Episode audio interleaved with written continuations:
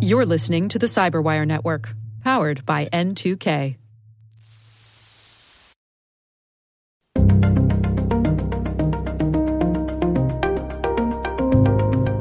Honestly, a lot of security programs are trying to fight against just straight up evolution, and it's kind of like looking into the sun.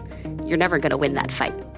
Hello, everyone, and welcome to the CyberWire's Hacking Humans podcast, where each week we look behind the social engineering scams, the phishing schemes, and criminal exploits that are making headlines and taking a heavy toll on organizations around the world. I'm Dave Bittner from the CyberWire, and joining me is Joe Carrigan from the Johns Hopkins University Information Security Institute. Hello, Joe. Hi, Dave. Got some good stories to share this week, and later in the show, we've got Kelly Shortridge from Fastly. I caught up with her recently at the RSA conference, and she's teaching us all about behavioral economics in cybersecurity. All right, Joe, we've got some uh, good stories this week. Why don't you kick things off for us? Dave, my story comes out of Indiana. Mm-hmm. I think it's Indiana. Indiana wants me. Lord, I can't go back there. This comes from Paige Barnes at WSBT, and it is a story about a package scam. And Hmm. police are issuing a warning about this quote, new package scam hitting the area. Now, I'm going to go into this. It's not really a new package scam, Okay. but there is a new and brazen twist to it. oh. So here's what's happening. Uh, the Elkhart Police Department says that a package is delivered to you that you never ordered, right? These packages will look like they're for you. They'll say Dave Bittner on them. Okay. Dave Bittner from who lives in Indiana. Right. And you pick the package up, you take it into your house, and then what happens? Somebody knocks on the door and they say, uh, I just got a notification that my package was delivered here for some reason. Uh, and they're I, trying to get this package, you to give them this package. And if you give them the package, they say, hey, thanks, and they walk away. And then you will be billed for whatever it was. Now, in this case, it was a $1,500 iPhone 13 Pro Max from AT&T. Huh. So what had happened was these folks, these bad guys, got these fine, upstanding people their their personal information, including probably a credit card, Okay. and sent them or ordered with AT and T a new iPhone and said, "Just bill me later, and here's my credit card information." So they had a lot of information for them, Uh huh. and they. I am 100% positive. The hope was that they would go there and just grab the package off the porch Oh, I see. right? But the Right. porch, uh, the porch pirates got there and saw that it had already been taken inside. Mm-hmm. They arrived within minutes of the package being delivered because they got the notification that the package had arrived. So somehow they've looped themselves into the package tracking. Exactly. We, assume here. But probably from when they uh, set it up because Mm-hmm. they they probably watch that tracking number like a hawk. And Hmm. they see when it's out of delivery. You know, FedEx and UPS and even the Postal Service, but not to the same extent that FedEx and UPS will do, will show you where that that product is on the route. Uh, Right. it- well, how many stops? So actually, Amazon will show you how many stops away it is. Right, But right. they will tell you when it's been delivered. Yeah, and And, it's almost show you a picture. instantaneous. They'll Yeah. show you a picture. Yeah. It's amazing the logistics, the uh, the technology behind the logistics now. But that technology also enables these uh, these criminals to know when the package has arrived, so they can show up, grab the package, and get out of Dodge. Hmm. Okay. But if you're there and you've already taken the package in, then they will uh, they will knock on the door and ask you for the package. Uh, the Hmm. That's poli- weird. Yeah, yeah, that is weird. That's really concerning, actually. I don't know what to tell people to do here. The police say don't give them the package. Well, I I just think I'm trying to put myself in this situation, and if a package arrived Addressed to you, addressed to me, right? and I presumably I would open that package probably right away. I don't know, maybe not. Could sit Yep. on my kitchen counter for a few hours. I don't know. But uh, if I opened it up and there was a brand new uh, anything of significant value, first of all, I'd be confused, Confused and concerned. right? And I'd say I did not order this, Right.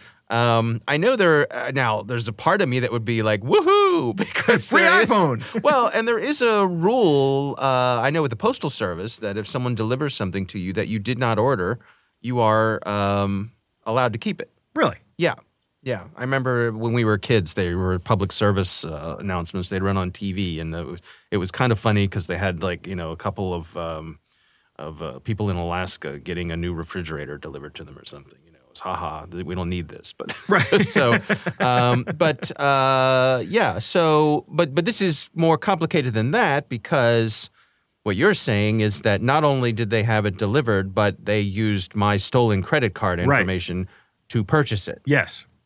Huh. So- and I wonder too, is this taking because we've heard um, um there's lots of scams with uh, a lot of retailers now have these buy now pay later uh, Yes. things, you Yes, know, where as an option. Yep. I wonder if they're taking advantage of that with Probably. this as well. I would imagine that is a big part of this. Because it delays me getting any kind of notification on my credit card that I just got billed. Yeah. Right. Now the people on this in this story who wanted to remain anonymous, as they are probably probably should smart to do, I would Mm-hmm. say, uh, said that they had a credit card charge for fifteen hundred dollars for this for this phone. Mm-hmm. They of course called the credit card company and said, no, this is not a valid transaction, uh, and our information's been stolen. So I imagine they're getting a new credit card.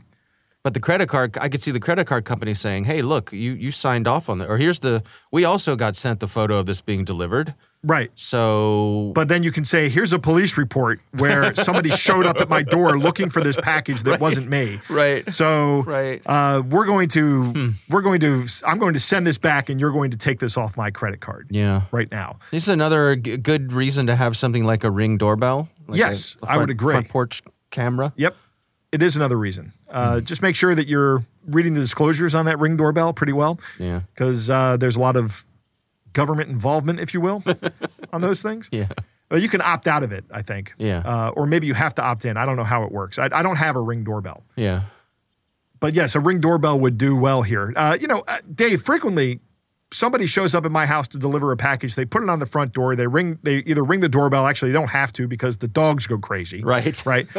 so I know somebody's been there. Uh, and my office, my home office, sits on the back of the house, so I actually can't see if somebody's d- dropping a package off. But I generally know um, by the tone of the dog barks, and I just let them sit out there for a little while and frequently go out there. We don't really have a problem with porch pirates in my neighborhood, which is interesting Yeah. because I know it happens a lot and it would be a great place to be a porch pirate. yes. Um, but we haven't ever had anything taken off our porch. I haven't either. Yeah. Um, yeah, I haven't either. And but but there are plenty of places where it is just rampant Right. and and a real problem. You know where it happens? Uh, one of the things, my next door neighbor, uh, actually, my next door neighbor is a new next door neighbor, but uh, we had neighbors that we were kind of close to living next to us for a while. Uh, and we live in a town that has a lot of walking trails. Yes. And it's great to be able to walk around the town to get to where you need to go, or you can take your bike or something. Sure. Uh, but you don't have to drive. The town was designed so that you didn't have to drive everywhere. yes. And the flip side of that is she lived, uh, this family lived on the, and I say she because I was talking to the mom of the family, uh, but they, they lived in this house right next to one of those paths. And she had been broken into once. And the police told her, being next to this path, you're going to have a higher incidence of break ins. Houses on the paths have a higher incidence of break ins, which is interesting, I think. Yeah. So get a security system if you live near a path. right, right. So what, what do we do here, though? I mean, if if these folks are brazen enough to come to your front door, yeah. and I don't know if it were you or me, probably uh, would you hand over the package? I don't know, Dave. That's a really good question. I would assess the person at my front door. Uh, you know, looking at them. Is this person going to violently harm me? That's the concern I have because you're dealing with a criminal. Yeah. This is this always goes back. I always go right back to that Penn Jillette story about the three card Monty. Yeah. Where he starts taking pictures and one of the guys in the crowd goes, uh uh yeah, right? Because that's he's in on the deal. Mm-hmm. It does this person have another person with them? Usually, porch pirates operate uh, alone, but sometimes they operate in pairs. Uh, Yeah. There's actually Mark a runner Rober- and a driver. right. Mark Rober on YouTube has some great uh, great videos about how he's penetrated the the porch pirate network. But uh, I don't know, Dave. What your question is is a good question. What do you do? Uh, that I would say you make a, a an assessment at that point in time when that person's knocking on your door. Uh, it might also be good to go. I don't know what you're talking about. We didn't receive any package. Have a nice day. Yeah. It's just that the package is in my name. You Right. know, like if the package was in their name, Yeah, that would make sense. I just hand it over. No, Yes. Oh, because that happens all the time. Sure. Here you are. I I wish you a good day, sir. yeah. Uh, but At the same time, no phone, no laptop computer, no whatever is worth a potential physical altercation. Right. If you're standing there with the box in your hand and the person says, you know, give me that box or bad things might happen to you, I'd say, enjoy your box, my Right. friend. Exactly. then I'd call the police. yep. You're right. This is brazen. It is. It is. It's concerning. Mm-hmm. I'm wondering, and, and I don't know what to what to tell listeners. You know, if this happens to you, I think you have to make that decision at that point in time. Yeah. Decide what's going on, or just don't answer the door. That's another option as well. The only thing I can think of that might help with something like this is uh, just to make sure that you have alerts set up on your credit cards. Mm-hmm. Because that way, if anybody charges anything, Yeah, you get a text message, you get a little notice that Yeah. says, hey, you know, you just put $10 down on a new iPhone or something, whatever. Right. You, what? What's this? You I know? have that set up for for a couple of my credit cards, and I Mm-hmm. know when my wife goes to Starbucks. There you go. right, right. Why is my wife ordering $100 worth of coffee? Oh, it's it's one cup of Starbucks. That's right. All It's One cup Uh. of over roasted burnt coffee. There you go. All right. Well, we will have a link to that story in the show notes. Uh, my story this week comes from CPO Magazine, uh, and this is uh, written by Scott Ikeda. And it's titled One Million Facebook Credentials Compromised in Four Months by an Ongoing Phishing Campaign. Um, and this is uh, a report. Uh, there's a, a company called Pixum, P I X M, and uh, they are an anti phishing platform. And they have been tracking a credential harvesting campaign that's been active since late 2021 uh, that has really been successful in getting people's Facebook credentials. So this is not a meta breach, No, this is not a. I- This is people giving getting- up their credentials. Giving up their. So this is what the bad guys are doing is they're setting up a login page that looks just like Facebook. Sure. It's a classic thing. Somebody sends you a link that's, or a, a- let's just, for argument's sake, someone sends you an SMS message that says, and it's from a friend of yours, right? And it says, "Hey Joe, uh, you, uh, are you aware of this video of you?" right. And you're like, "Whoa, wait, what? Uh huh. Hmm. I don't know what videos of me might be out there, but right. Can't be good. right. Might be good. Who knows? so you go to the page and it says to view this video, log into your Facebook account. And Right. the login looks just like Facebook. You log in, now they have your login credentials, and and that's the ball game.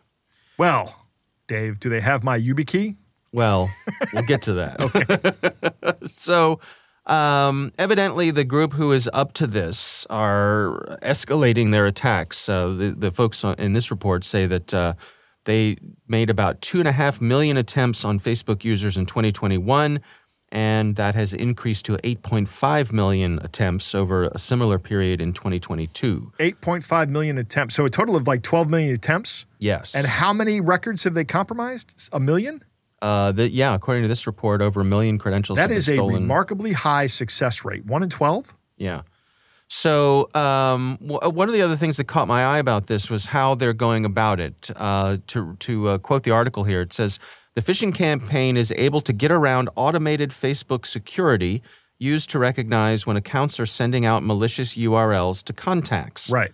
It does this with a link chain that begins with a legitimate app deployment service that then takes the target through several, wait for it, Joe, Redirects. Redirects. Uh-huh. right. Before landing on the attack site.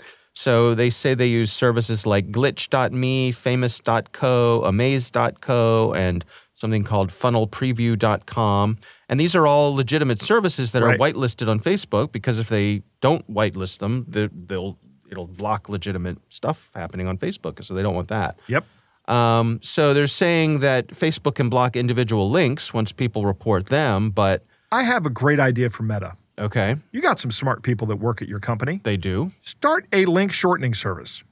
Hmm. There you go. Start a link shortening service and insist that anybody using your platform use that link shortening service and Mm-hmm. then validate the links to make sure they're valid. Mm-hmm. You could go a long way with this. Make it free, make it part of Facebook, uh, and don't redirect to any other link shortening services.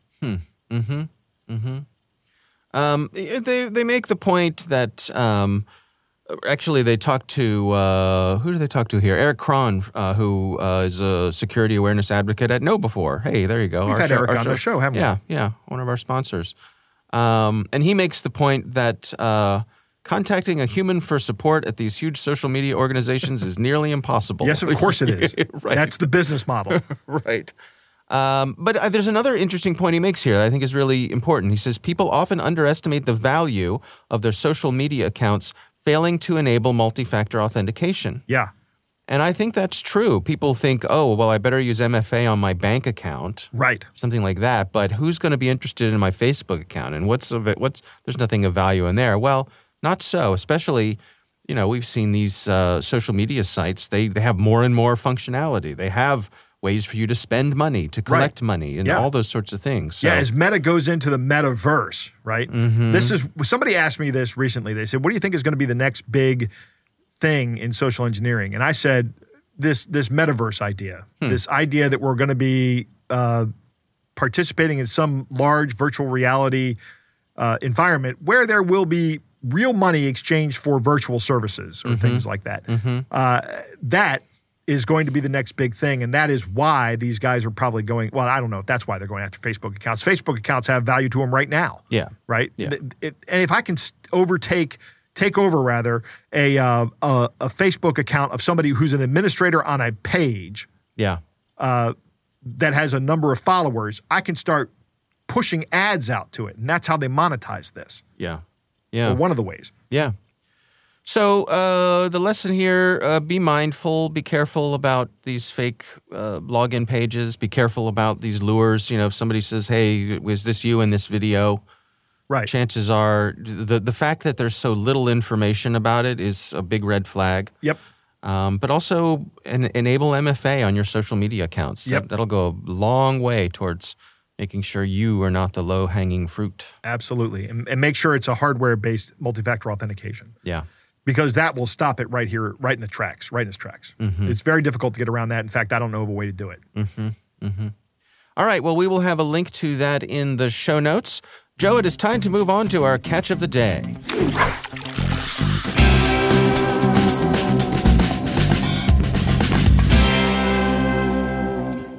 Dave, our catch of the day comes from a listener named Will. Uh, there's a there's a postscript in this, but it says instead of PS, it says NB. Do you know what that means? I don't. No, I don't know what NB means. I'm sure one of our listeners will let us know. Yes. it's probably I'm not even going to Google it it's probably local to to uh, you know some part of the country in which we are not, Right. And uh, has meaning. So yeah, let us know if you know what NB means. so this is a pretty good one. Why don't you go ahead and read this one and we'll Okay. comment after you're done. It goes like this.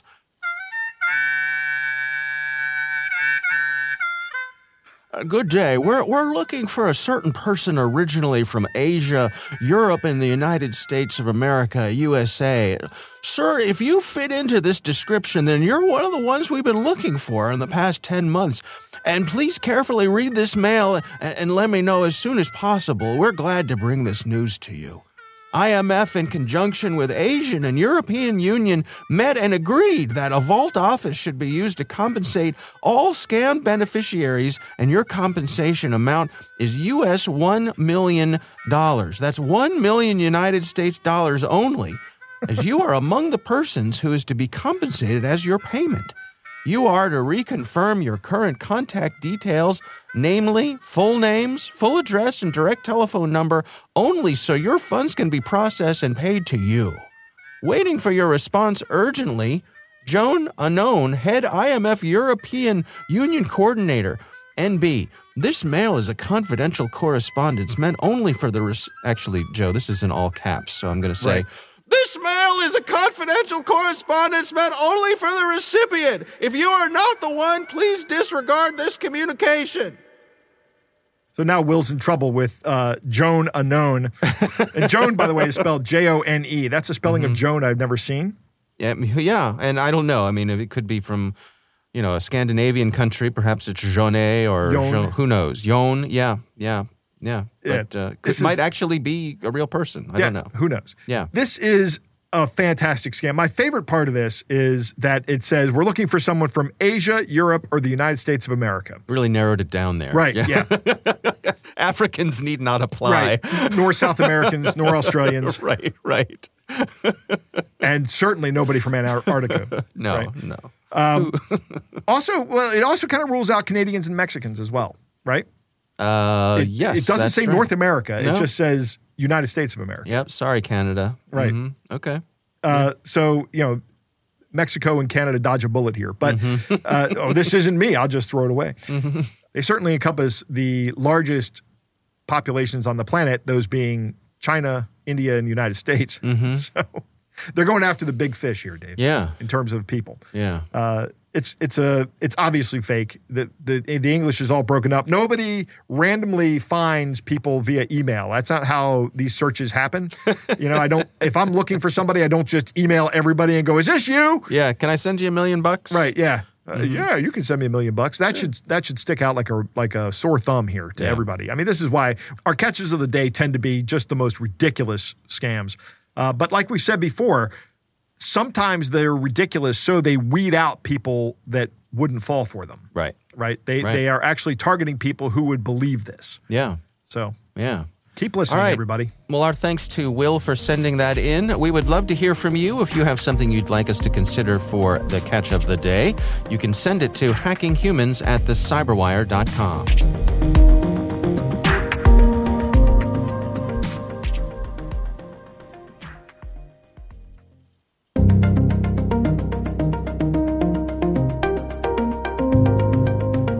right, Joe, I recently had the pleasure of speaking with Kelly Shortridge. She's from an organization called Fastly.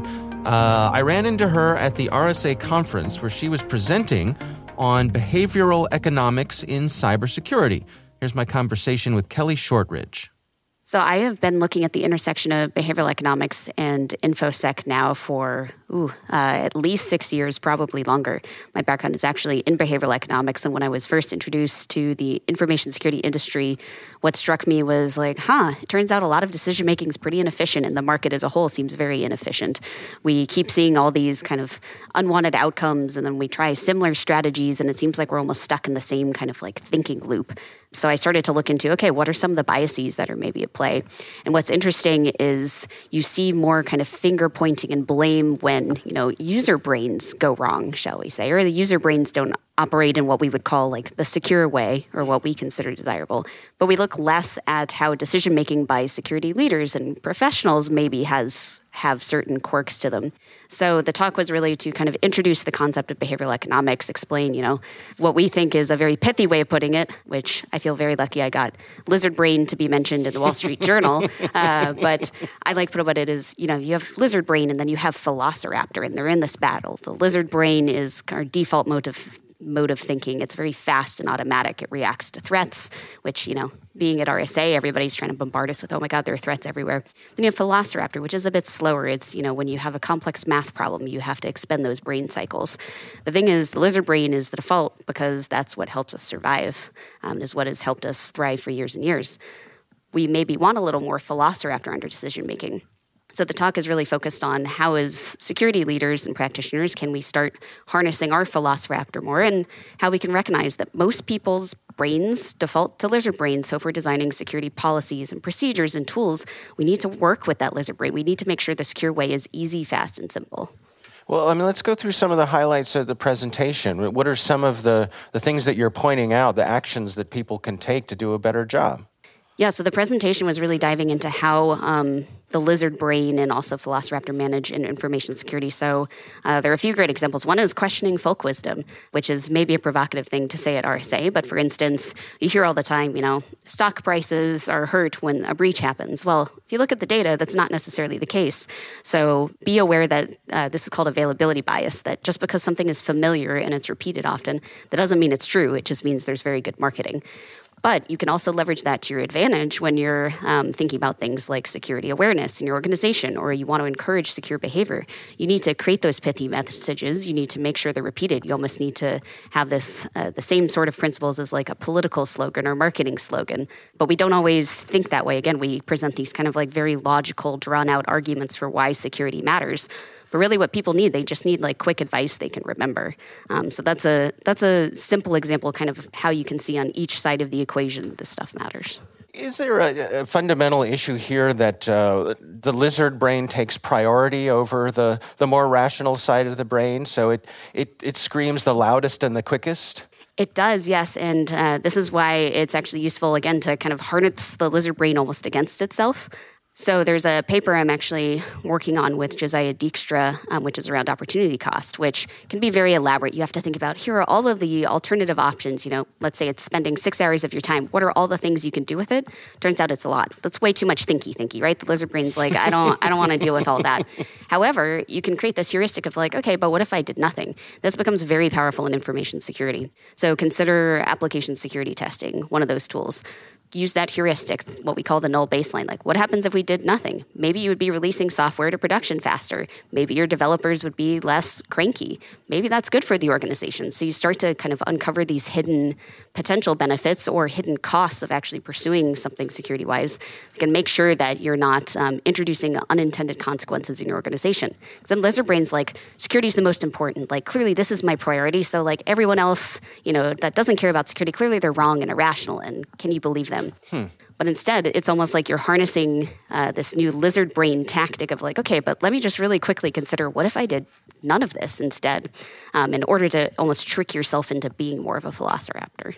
What about the, the threat actors, the, the, the bad folks out there who are intentionally trying to trip the, that lizard brain side, who are trying to get you into an emotional state and not think rationally? How, how, do we, how do we train people to be aware of that and be able to counter it?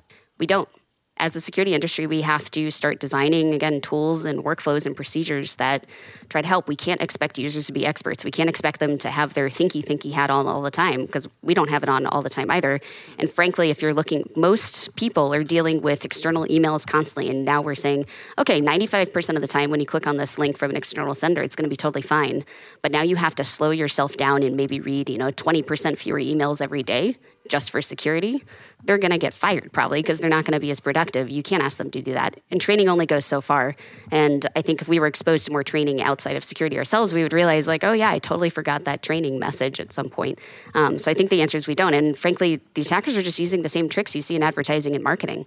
You know, like click now, the sale will end soon, like all of those behavioral tricks to get you to like buy more and buy faster. Right. That's just what attackers are using. So until we get rid of all that, it's almost like whatever training we do is just going to be undone by the general commerce and you know even business emails how many times have you had your boss say like you need to finish this by end of day. You need to like click and view this thing and review it for me. An attacker can just leverage that. So you're now saying like okay you got to train something that has to completely override again commerce business culture all that. I don't think it's going to work so, uh, to what degree then are, are we releasing the users from the responsibility for that oversight, for, for taking that extra moment to, to see or consider whether or not that link might be malicious? I think we should look to under in, other industries and ask how often are we asking our users to have that responsibility in other safety decisions? Look on the airplane. Yes, you're responsible for keeping your seatbelt buckled and all of that, but that's kind of where it ends, right? And I think that's very similar to like, yeah, you're responsible making sure, let's say, like you don't lose your phone. I think that's a very reasonable thing for users. But even as experts, it's so hard for us to like detect, like, okay, this site looks pretty legitimate. Is it malicious? Having to go through like the headers and emails and all that metadata, like it's it's tough even for experts again, most users, they're either like trying to accomplish something work wise, they're trying to accomplish something in their personal lives. We can't expect them to be security experts as well. And it really does take expertise in order to kind of understand what's a bamboozle or not. So I really think it's, I think we have shoved that responsibility and I think we've made our jobs easier in some ways but it's only temporary. And this is the lizard brain at work. It takes that temporary relief of like, okay, we're going to push this complexity onto the users, not realizing like all that burnout we experience all the time from these incidents. Part of that is because we haven't designed our systems with the way real users behave in mind. So it's yes, in the short term, we've like offloaded some responsibility. In the long term, it's part of the reason why we keep seeing like incidents happening and even going up. Can you describe to me what a, an ideal system would look like that would take all of this into consideration? So one of the examples we mentioned in the talk, and I think there has been a paper talking about this, is um, think about let's say the one of the worst cases of like an application security testing tool. It's like you're a developer. You've just finished your you know mind-blowing feature at least in your mind it's mind-blowing. And you've submitted a pull request and you're like yes victory. But now you have to leave your command line. You have to now open up your browser. You have to click and log into like a security portal for this tool. You have to initiate the scan on your code. You have to wait four, six hours, maybe more, in order to get results of the scan. You have to decipher what those results mean. You have to find exactly where to fix in the code. It's a nightmare. Imagine though that whole scanning process was in your IDE. It just looked at the diff of like, okay, you're just changing this part of the code. Let me just run the analysis in the background to see like while you're working on other changes. Now it's it's in your context where you're working it. Hopefully is providing immediate feedback for you like exactly here's where you need to fix and here's why. It takes a lot more upfront effort instead of just saying like okay developer go do this later but think about the the quality results. And i believe that paper found that um, i can't remember the exact percentage but there was a quite a huge leap in the number of fixes that developers actually made I think it'd be the same thing in reverse, right? You know, if security person was building a tool and they had to go completely out of their way in order, you know, write code, and then when there was, you know, a compilation error, there was like no meaningful feedback, we'd hate it. We'd be like, why were the developers doing that to us? Right, right. So I think it's no wonder that they kind of push back. So I think that's a good example of like we need to be in the workflows um, of these people. We need to think about how they're thinking. We need to again, we have to make it easy, fast, and simple. That does require more upfront effort from us, but I think we as an industry kind of need to be doing that more. Are there organizations who are successfully implementing the types of things that you're suggesting here? Well, I mean, I, am going to be biased about Fastly, so I'll use an example that's not Fastly, but um, I think Snyk, who I've spoken at their conference, partly because I think they've done something great, which is um, putting the results of those kind of security scans in line with the pull request in GitHub. So again, the developer doesn't have to leave their local context; they can just see the results of the scan there. They don't have to kind of go into this separate tooling. So I think that's kind of um, you know, and they've been pretty wildly successful, I would say, even among developers. I think developers are a curmudgeony bunch. Um, I think there's some kinship there where, you know, if they don't really? hate it, yeah, right. If they don't hate the tool, in some ways that's a victory. And I, I've certainly heard with Snyk, uh, they don't hate the tool. So I think that's a good sign. Yeah. What about from the user's point of view? I mean, if we look towards the future, what their experience might be like in this sort of scenario, what do you imagine?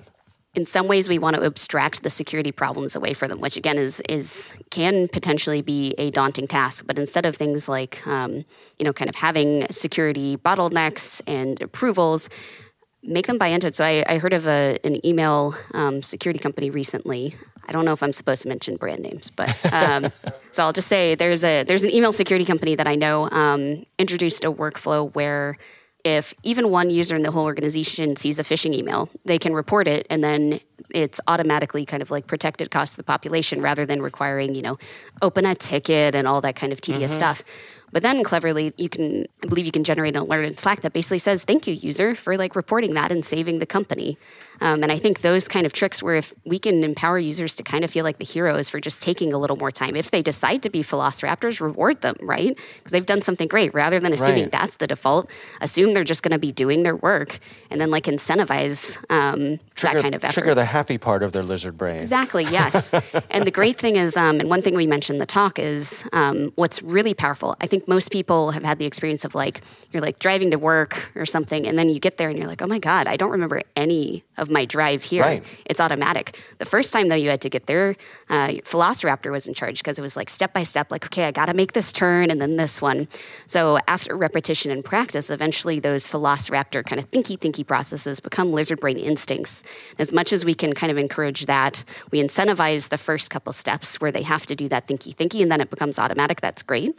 But I think, again, we need to assume as the default that we don't want the users to care. We don't want them to think about it. Um, in some sense, they want security to get out of the way. It's not like they don't care about security. It's just no one is really getting their bonuses or getting promoted when you know they're a developer, they're a marketing coordinator in procurement. They're not getting rewarded for doing security and I think it's unlike we can change uh, bonus schemes to be in the favor of securities. So instead, we just have to make sure they can do their jobs.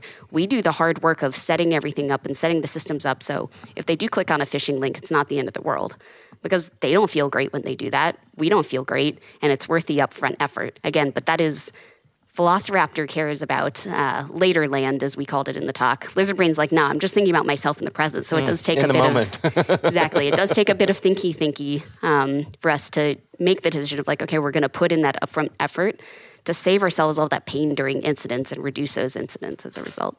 In general, would you say that? Um, the folks who are developing these tools, the developers in general, are they more lizard brain or velociraptor dominant? Every human's more lizard brain dominant. Um, Okay. That's just how we're designed as a species. Um, that's part of the reason why we love, you know, like sweet and salty snacks and like immediate rewards and, you know, Yeah. all the stuff, the shiny stuff we see at the conference, right? I think the key thing, there's this kind of um, unfortunate feedback loop in the industry where uh, people designing security tools have to satisfy the requirements of their customers. So that's the security teams. Security teams still have their lizard brain mindset of like, oh my gosh, everything's a threat. We're vulnerable. We have to protect it at all costs. And you know, as I say, like they don't really care if like the money printer stops going like, brrr, like they're fine if it shuts down if it means it's secure. It's obviously the business disagrees, but that means that if you're developing tool and you want to succeed for the most part, you have to cater to those requirements. And then, of course, the customers see more of the chatter about like eliminate all threats, like prevent everything, which is not, again, that's lizard brain sort of framing. Right. So this kind of like symbiosis around like, okay, stop everything at all costs and don't think about how to make things easy, fast, and simple for users. Like just have those like really annoying bolt-ons for everyone else. Save yourself some work up front, even though maybe down the line during the incident it's going to be extra messy. It's really unfortunate. Of course, um, I know we're we're talking more about the talk today, but my co-author Aaron Rinehart and I are trying to change that with security chaos engineering and start to hopefully make um, more of that velociraptor and you know longer term thinky thinky more automatic through um, a set of kind of principles and practices. I think the key thing is whether you acknowledge it or not, the lizard brain is active in your users, in your colleagues, and in yourself. Uh, everyone can be kind of like a fool when you think about it, and I mean that very endearingly. I can as well. I, my lizard brain is active all the time. I have a friend who said nothing is foolproof for a talented fool. Exactly, yes. um, so I think the key thing is you have to assume the lizard brain is the default in yourself and in everyone else and have compassion for that. Work with the lizard brain rather than trying to restrict it. Like you're honestly, a lot of security programs are trying to fight against just straight up evolution. And it's kind of like looking into the sun. You're never going to win that fight, right?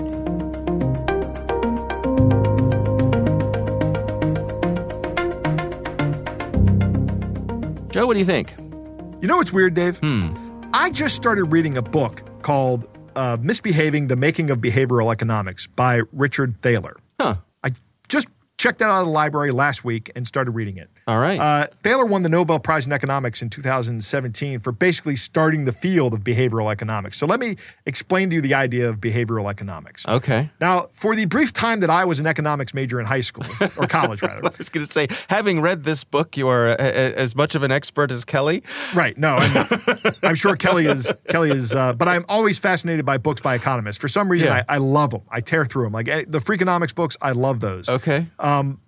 The key point here is that traditionally economics was based on the idea that people were rational beings who would make their their optimal decisions for their best outcomes. hmm What an adorable idea. Right, exactly. And behavioral economics says no, no, we need more realistic Yeah. uh, expectations of people. Uh-huh. so people, I, I'm, I'm not advocating against free markets and open economic systems, but people will make decisions based on incomplete information and emotion and other psychological factors. Sure. Right. So that's that's the key understanding of behavioral economics, and uh, the book is is pretty interesting. I'm, I'm I've just started it. I'm not very far through it yet. Okay. but- so I can't I can't talk about it Yeah. too much, but.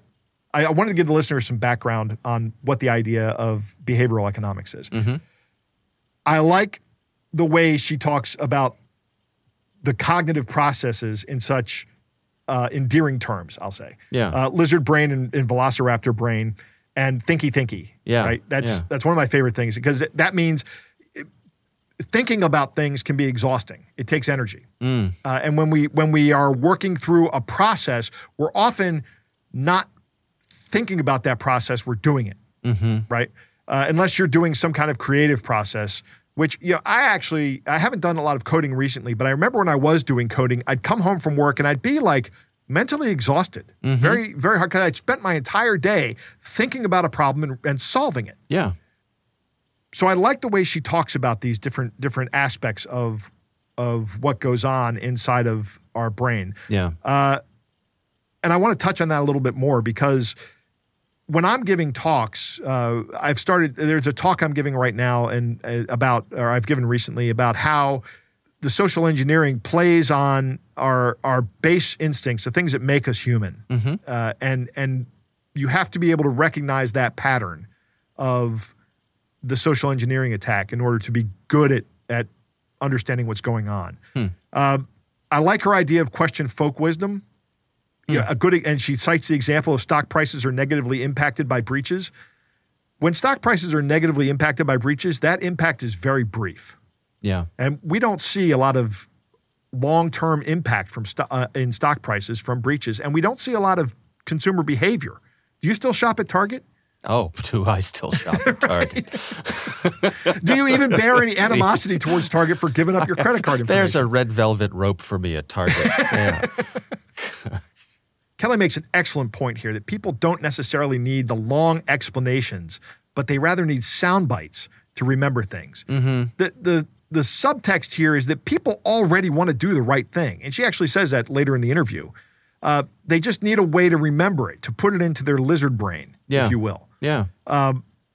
she spends a great deal of time talking about the uh, one of the fundamental problems of infosec, uh, the emotional triggers that are the same triggers that marketing and sales use. I have another thing I talk about in uh, my social engineering talks and my my um, security awareness talks. I call it the the social engineering one-two punch, right?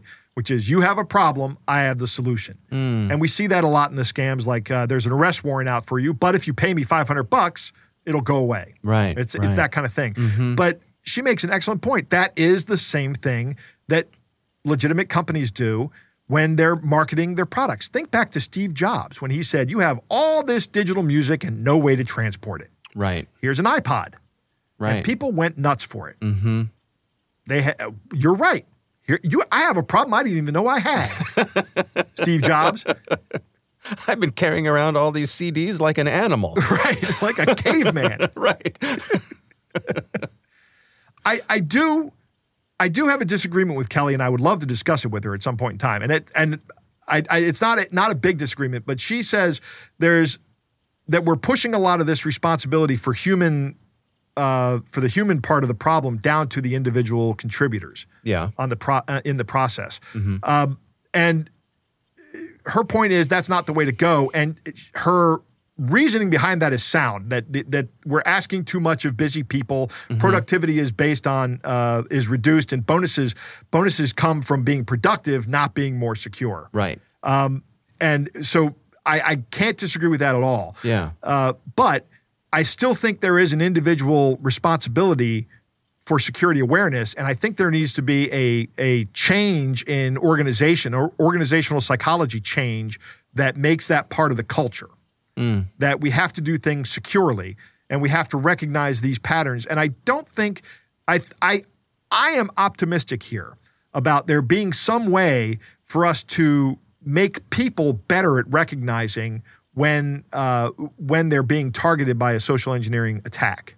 Uh, and I think that once we get people to recognize that, and and to Kelly's point, at the lower level of of our brain, you know, at, at more ingrained in our neural pathways. Once we get people to recognize that, that we're we'll be a lot more successful. Yeah. And I think that using her point of giving people short little things to remember is a is a great step in getting there. Yeah. So I think I think this is a great interview. I'm I'm I, I'm I'm sorry I didn't see the talk at RSA. I didn't get to go to RSA. I'm going to look to see if it's available. I want to see her talk. Yeah, yeah, absolutely. They usually have those uh, on the RSA conference website, so definitely worth a look. Uh, as you could probably tell, I really enjoyed this conversation. Uh, really compelling stuff, and uh, kind of to me, it was a sort of a fresh, fresh approach, new energy to this problem. Made, she made me think about things in ways I hadn't really considered before, and that's yeah, I think I think she's a luminary in the field. I think she's Yeah. going to be uh, hopefully making positive changes. yeah. So again, our thanks to Kelly Shortridge for joining us. We do appreciate her taking the time.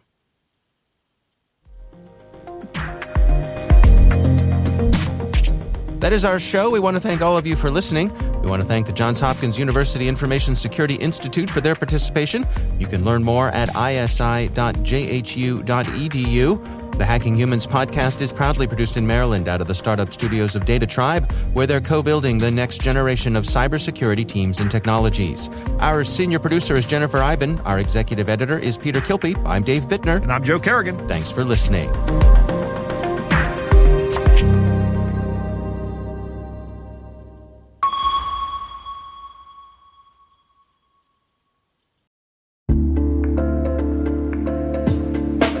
Hi, everybody. It's Maria Varmazes here, your host over at T Minus Space Daily, and sometimes a guest on Hacking Humans, too. We here at N2K Cyberwire work hard to bring you concise, intelligence driven news and commentary, and we'd like to know how we're doing. Please take a few minutes to complete our audience survey and share your feedback to help us continue to grow and meet your needs. Visit cyberwire.com slash survey. That's cyberwire.com slash survey to get started. Thanks so much for your input as we reach for the stars. It means the universe to us.